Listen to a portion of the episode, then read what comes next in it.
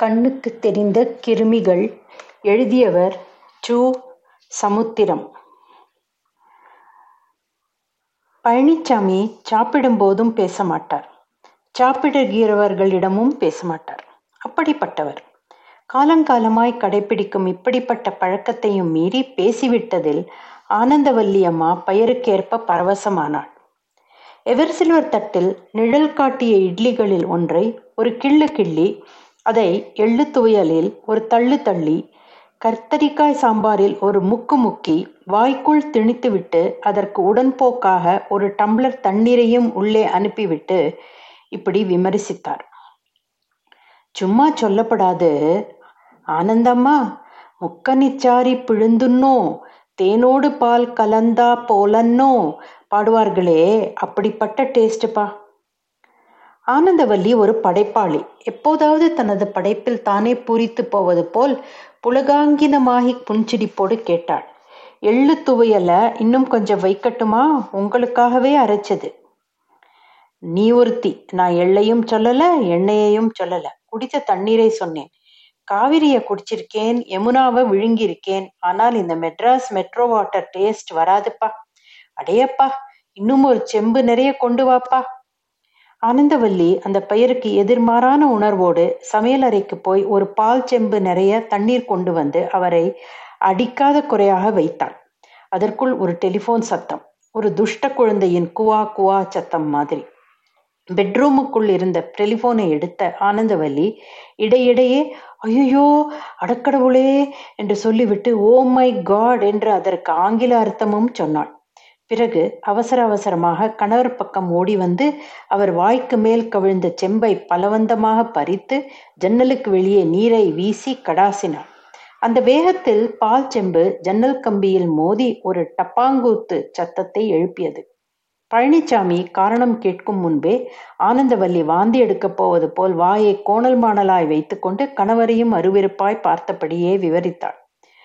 Metro தண்ணியும் சாக்கடை தண்ணியும் ஒன்னா கலந்துட்டான் ஜானகி மாமி ஃபோனில் சொல்கிறாள் தண்ணீர் ஒரு மாதிரி பிசு பிசுன்னு இருக்குதேன்னு மாமியே இங்குள்ள மெட்ரோ பிரான்ச்சுக்கு ஃபோன் செய்து கேட்டாலாம் அங்குள்ள ஹரிச்சந்திரங்க மூணு நாளைக்கு முன்னே கலந்துட்டுதே இப்போதான் உங்களுக்கு தெரிஞ்சதாக்கும்னு திருப்பி கேட்குறாங்களாம் பழனிச்சாமி இப்படிப்பட்ட தண்ணீரிலா குளித்தோம் குடித்தோம் என்கிற மாதிரி தனது உடம்பை தடவி விட்டார்.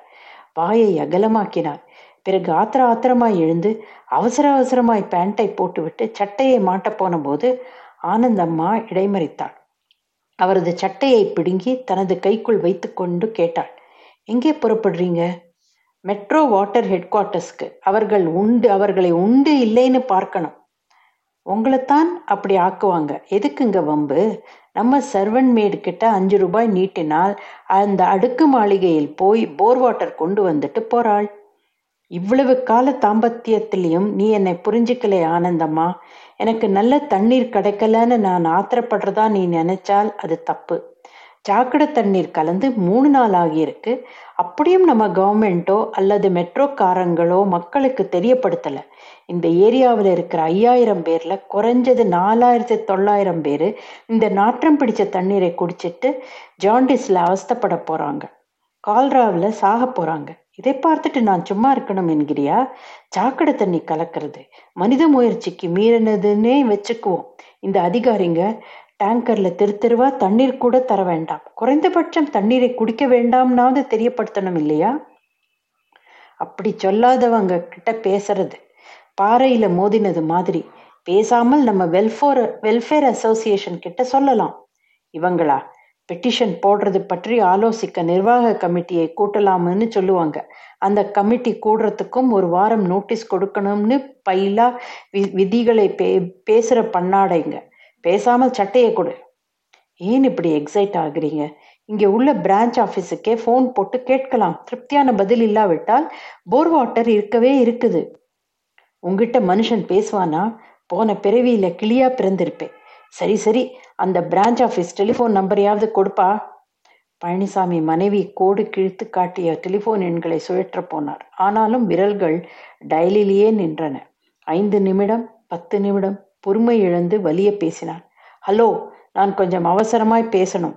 தயவு செய்து டிஸ்கனெக்ட் செய்துட்டு அப்புறம் டயல் செல்லுங்க. ரொம்ப அவசரம் தம்பி இந்தாம்மா நீயாவது தம்பிக்கு சொல்லுமா அடி செருப்பால நானும் வேணும்னு உங்கள் ஸ்வீட் நத்திங்க ரசித்து கேட்கலாமா? ஏமா நீயும் ஒரு பெண்ணா? அவனோட சேர்ந்து நீயுமா சிரிக்க? என்ன நான் ரசனை இல்லாத முண்டமா? அடே! ஆனந்தவல்லி அந்த டெலிஃபோனை கணவனிடம் இருந்து பறித்து தனது காதில் வைத்தாள். பிறகு டக் என்று கீழே வைத்தாள். இப்படி எடுப்பதும் வைப்பதுமாக கஜினி முகமதுவை விட ஒரு தடவை அதிகமாக வைத்துவிட்டு கடைசியில் அப்பாடா பேசி முடிச்சிட்டாங்க. லைன் கிடைச்சிட்டு என்றபடியே டயலை சுழற்றினாள். ஹலோ கேட்டபோது பழனிசாமி அந்த டெலிஃபோன் குமிழை தன்னை வசமாக்கி பேசினார். ஹலோ என் பேரு பழனிசாமி. மூணாவது கிராஸில் நாலாம் நம்பர் டெல்லி செக்ரட்டேரியட்டில் ரிட்டையர்ட் டெபுட்டி செக்ரட்டரி வாரேன் விஷயத்துக்கு வாரேன். மூணு நாளாக ஏழை ஜனங்க சாக்கடை தண்ணியை குடிக்கிறாங்க. எஸ்எஸ் உங்களுக்கு தெரியும்னு எனக்கு தெரியும். நீங்கள் ஏன் மக்களுக்கு தெரியப்படுத்தலை என்கிறது தான் என் கேள்வி. அது உங்கள் டியூட்டி இல்லையா? அப்போ எதுக்காக இருக்கீங்க? தம்பி கொஞ்சம் மரியாதையா பேசப்பா. Hello hello. பழனிசாமி டெலிஃபோன் குமிழை ஒரு நிமிடம் வரை காதோடு காதாய் வைத்துவிட்டு மனைவியை பாராமலே காலி பயல்கள் கட் பண்ணிட்டாங்க. சரி சரி சட்டையை கொடு ஸ்கூட்டர் சாவி எடு என்றார். கடைசியில் காமாட்சி மாமி டில்லியில் சொன்னது சரியா போச்சு. அந்த கிராக்கு என்ன சொல்லிச்சு? ஆனந்தவல்லி கணவருக்கு பதிலளிக்கவில்லை. அவர் சட்டை பித்தான்களை போட்டுவிட்டு செருப்பை தேடிக் கொண்டிருந்த போது இவள் டில்லியில் காமாட்சி மாமி சொன்னதை மனதில் அசை போட்டாள். இந்த பழனிசாமி அண்டர் செக்ரட்டரியாக இருக்கும்போது பலரோடு சேர்ந்து சார்ட்டர்ட் பஸ்ஸில் போவார். அப்புறம் டிப்யூட்டி செக்ரட்டரி ஆனதும் ஆஃபீஸ் காரில் காலையில் ஒன்பது மணிக்கு போய் இரவு எட்டு மணிக்கு தான் திரும்புவார். வீடு அவருக்கு விருந்தினர் மாளிகை. ஆஃபீஸும் அங்கு நடக்கும் நல்லது கெட்டதுகளுமே அவர் உலகம். பால் வாங்குவதிலிருந்து அமெரிக்க மகனுக்கும் பம்பாய் மகளுக்கும் ஜோடி சேர்ப்பது வரைக்கும் இவள் பொறுப்பானது.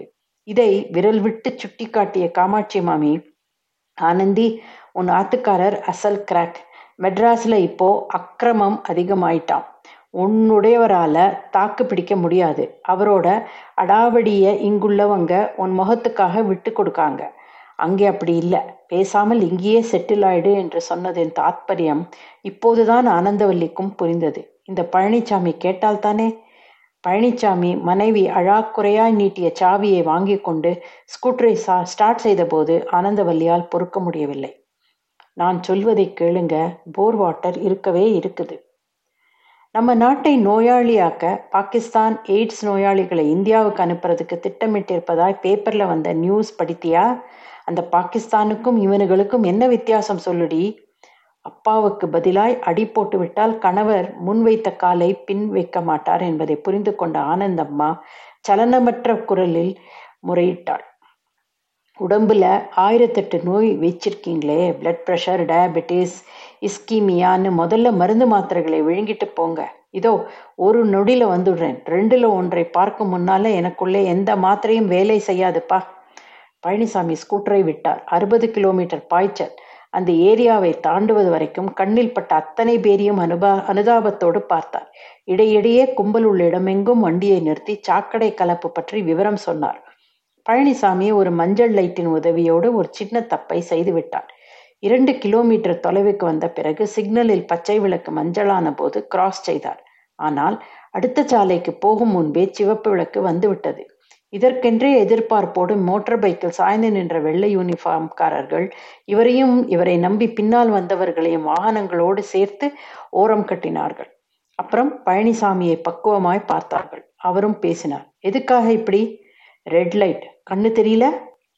இதற்குள் இங்கிருந்தோ ஒரு வேன் அது அங்கே நிற்க இந்த வெள்ளைக்காரர்கள் அங்கே ஓட அப்புறம் காதோடு வாயுரசல் சட்டை பையோடு நோட்டுரசல் பழனிசாமி கொதித்து போனார். ஒரு தடவை செக்ரட்டேரியட்டில் ஏதோ ஒரு சலுகைக்கு ஒரு மதராசி இருபத்தையாயிரம் ரூபாய் கொடுக்க வந்தார். இவர் அவரை போலீஸில் ஒப்படைக்கப் போவதாக எச்சரித்தார். இப்போது அந்த போலீஸே அந்த போக்குவரத்து வியாபாரிகள் மீண்டும் வந்ததும் பழனிசாமி கொதித்து பேசினார். நான் தப்பு செய்திருந்தால் ஸ்பாட் ஃபைன் போடுங்க. இல்லாவிட்டால் கேஸ் எழுதிட்டு என்னை போக விடுங்க.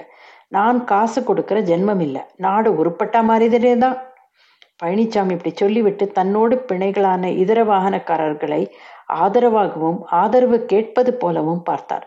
ஆனால் அவர்களோ அவசர அவசரமாய் சற்று விலகி போய் நிற்க அங்கே வந்து ஒரு போக்குவரத்திடம் தள்ள வேண்டியதையும் தள்ளிவிட்டு வாகனங்களையும் தள்ளி கொண்டு போய்விட்டார்கள்.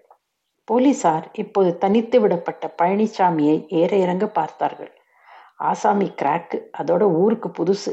ஆகவே பழஸ் பழசா பழசாத்தனம். சார் கேஸ் எழுதிட்டு என்னை விடுங்க சார். அது எங்களுக்கு தெரியும் சார். இப்போ போக்குவரத்து நெருக்கடியில் நாங்கள் பிஸி சார். அப்புறம் உங்கள் வெஹிக்கிளையும் செக்கப் பண்ணணும். ஒர்க் ஷாப்க்கு கொண்டு போகணும். வெயிட் பண்ணுங்க சார். பழனிசாமியால் எதுவும் செய்ய முடியவில்லை. அந்த வெள்ளை யூனிஃபார்ம்காரர்கள் ஒரு மணல் லாரியை கோபத்தோடு மடக்கி சிரித்தபடியே விடுவதையும் கோணிக்கட்டை கேரியரில் வைத்திருந்த ஒரு அன்னக்காவடி சைக்கிள்காரரை தலையில் ஒரு தட்டு தட்டி விட்டு சைக்கிள் டயர்களின் மூச்சை பிரிப்பதையும் பார்ப்பதை தவிர வேறு வழியில்லை. ஆனாலும் அவரால் பொறுக்க முடியவில்லை. நேராக பஞ்சராக்கியவர்களிடம் போய் உபதேசித்தார். சைக்கிள்காரர் கையில காசு இல்லை என்கிறதுக்காக இப்படி அடாவடி செய்யறது நியாயமா சார்? இதனால தான் ஏழை எளியவங்க கிட்டே ரவுடி மாதிரி நடக்கிற உங்களை அடக்கிறதுக்கு மக்கள் சூப்பர் ரவுடிகளை தேர்ந்தெடுக்காங்க. அப்புறம் கேஸ் எழுதிட்டு என்னை போக விடுங்க. நீங்க நினைக்கிற மாதிரி இது மாமியார் வீடு இல்லை. நில்லுன்னா நின்று தான் ஆகணும். இந்தாப்பா அந்த டூரிஸ்ட் பஸ்ஸை நிறுத்து. கொஞ்சம் தள்ளி ஒதுக்குப்புறமாய் நிற்க சொல்லு. பழனிசாமி தலையை பிடித்து கொண்டார். அதற்கு பிரதிபலனாக உடனடியாய் ஒரு திட்டம் உதித்தது. இவரோடு கல்லூரியில் ஒன்றாக படித்த நவரத்தினம் போலீஸ் கமிஷனர் ஆஃபீஸில் பெரிய போலீஸ். அவருக்கு டெலிஃபோனில் சொன்னால் பறக்கும் படை வரும். ஸ்கூட்டரை நிறுத்தியதை விட இந்த பகல் வேட்டியை முக்கியப்படுத்தி பேச வேணும். டெய் பசங்களா இருங்கடா இருங்க. பழனிசாமி ஓடாக்குறையாய் நடந்தார் ஒரு செவ்வக கண்ணாடி அறைக்குள் நடந்தார் அதன் மேல் எஸ்டிடி ஐஎஸ்டி பிசிஓ என்ற ஆங்கில எழுத்துக்கள் மஞ்சளாய் ஜொலித்தன. எதிர்ப்பக்கம் நாற்காலியில் ஒரு அழகான இளம்பெண். அவள் முன்னால் தப்பு தப்பாய் அழைக்கப்படும் கம்ப்யூட்டர் அவளின் இடது பக்கம் ஷிஃப்ட்டுக்கு வந்த ஒருத்தன். அவளுக்காக வந்த இன்னொருத்தன் மறுபக்கம் டெலிஃபோன். அந்த இளம்பெண் பழனிசாமியை டயல் செய்ய விட்டால் அவரும் பேசினார். ஹலோ ஹலோ மிஸ்டர் நவரத்னம் இருக்காரா? நானா நான் அவரோட கிளாஸ்மேட். பழனிசாமின்னு சொல்லுங்க தெரியும். ஓகே வெயிட் செய்கிறேன் என்ன மீட்டிங்கில் இருக்காரா? உங்ககிட்டயே சொல்லணுமா? சொல்கிறேன் சொல்கிறேன் என்ன சார் அக்கிரமம்? உங்கள் டிராஃபிக் போலீஸ் அசல் பணவேட்டை நடத்துகிறாங்க சார். இதோ இப்போ கூட நடக்குது. ஹலோ ஹலோ லைன் கட் ஆயிட்டே மீண்டும் டெலிஃபோன் செய்ய போன பழனிசாமி யோசித்தார். இந்த பிஏக்களே இப்படித்தான். பரமசிவன் கழுத்தில் கிடக்கிற பாம்பு மாதிரி. இந்த பரமசிவத்தையே நேரில் பார்த்துடலாம். இந்த லஞ்சத்தை இழைச்சிட மாட்டாரா? பழனிசாமி அந்த டெலிஃபோன் பெண்ணிடம் ஒரு பத்து ரூபாய் நோட்டை நீட்டினார் அவள் ஐந்து ரூபாயை நீட்டிவிட்டு எழுந்தாள். பழனிசாமி படபடப்பாய் கேட்டார். என்னம்மா இது? லோக்கல் கால் ஒரு ரூபாய் தானே? இப்படி வசூலிக்கணும்னு தானே கவர்மெண்ட் உங்களுக்கு டெலிஃபோன் கொடுத்துருக்கு? இந்த சட்டமெல்லாம் வேண்டாம். எங்கள் பூத்தில் ஒரு கால் ரெண்டு நிமிஷம் வரை ரெண்டரை ரூபாய். நீங்கள் அஞ்சு நிமிஷம் பேசியிருக்கீங்க. போனால் போகுதுன்னு ஒரு நிமிஷம் உங்களுக்கு போனஸ் என்ன மணி? கொஞ்சம் சீக்கிரம் வரப்படாது? இந்தாம்மா மரியாதையா நாலு ரூபாயை கொடு. நாட்டுக்காக ராஜீவ்காந்தி கண்ட நல்ல கனவுல இது முக்கியமானது. அதுல கொள்ளையடிக்காது. சரி நாலு ரூபாய் எடு. நான் ரெண்டு நிமிஷத்துக்கு மேல பேசல. பணம் தராட்டால் டெலிஃபோன் டிபார்ட்மெண்ட்ல கம்ப்ளைண்ட் செய்வேன். அந்த இளம்பெண் தூக்க கலக்கத்தில் கொண்டவனையும் டூட்டி மாற்ற வந்தவனையும் பார்த்தாள். அதையே காதலின் போதை பார்வையாக எடுத்துக்கொண்ட காதலன் எகிரினான் வேணுமுன்னா கம்ப்ளைண்ட் செய்யையா? உன்னை மாதிரி எத்தனை கம்ப்ளைண்ட் இவங்க முதலாளி பார்த்துருப்பாரு. போ இப்பவே போ. அதை கம்ப்ளைண்ட் விட்டுட்டு வயசு பொண்ணுக்கிட்ட ஏயா கலாட்டா செய்யறே? கேட்பதற்கு ஆள் இல்லைன்னு நினைச்சியா? சரிதான் போயா. விவகாரம் விகாரமாவதை புரிந்து கொண்ட பழனிசாமி வாயடைத்து போய் வெளியே வந்தான். வாயடைத்ததை தவிர மனம் அடையவில்லை. இதை விடப்படாது. போலீஸ் கமிஷனர் ஆஃபீஸ் போயிட்டு அப்படியே டெலிஃபோன் டிபார்ட்மெண்ட்டுக்கும் போகணும். பழனிசாமி எதிரே வந்த ஆட்டோவில் ஏறினார். தடைக்கள ஓட்டம் போல் ஓடிய அந்த ஆட்டோ போலீஸ் கமிஷனர் அலுவலகத்துக்கு முன்னால் போய் நின்றது.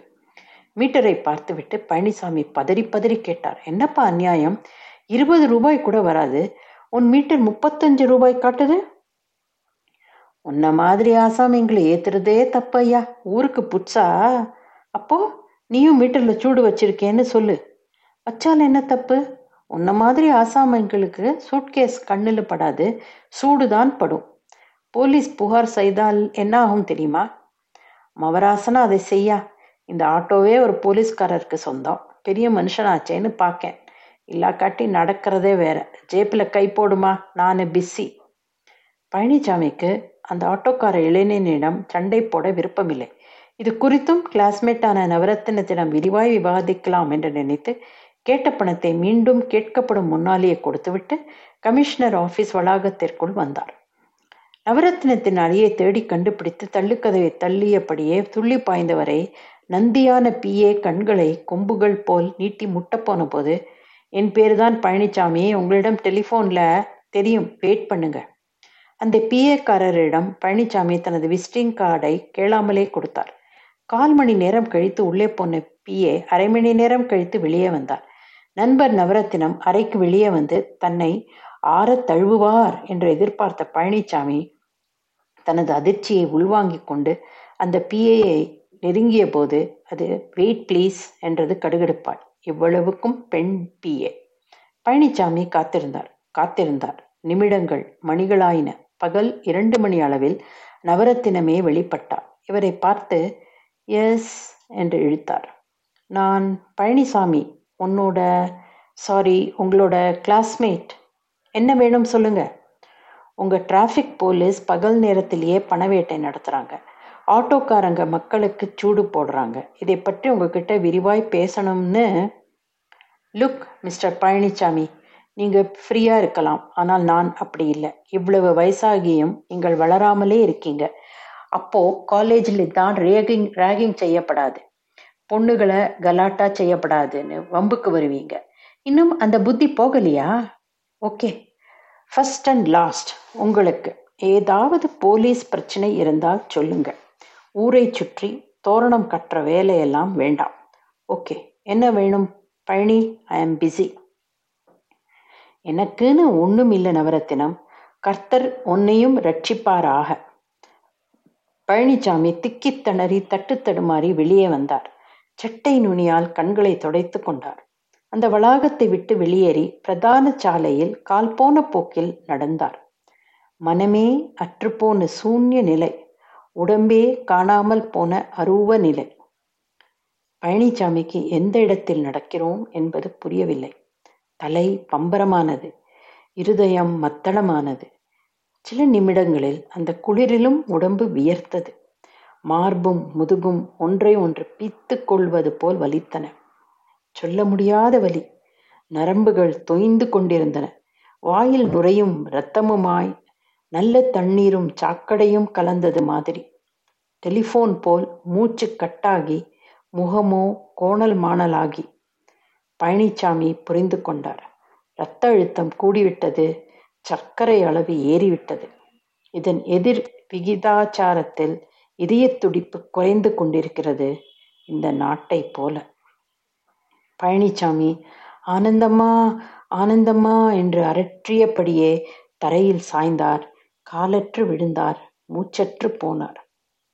இந்த பழனி சாமி செத்ததே செத்தார். இன்னொன்றை தெரிந்து வைத்து கொண்டாவது செத்திருக்கலாம். அதாவது இவரது சடலத்தை பிரேத பரிசோதனைக்கு பிறகு ஆஸ்பத்திரியிலிருந்து எடுப்பதற்கு கூட அன்பளிப்பு கொடுக்க வேண்டும் என்பது சமூக சிலுவை சுமந்த பழனிசாமிக்கு தெரியவே தெரியாது.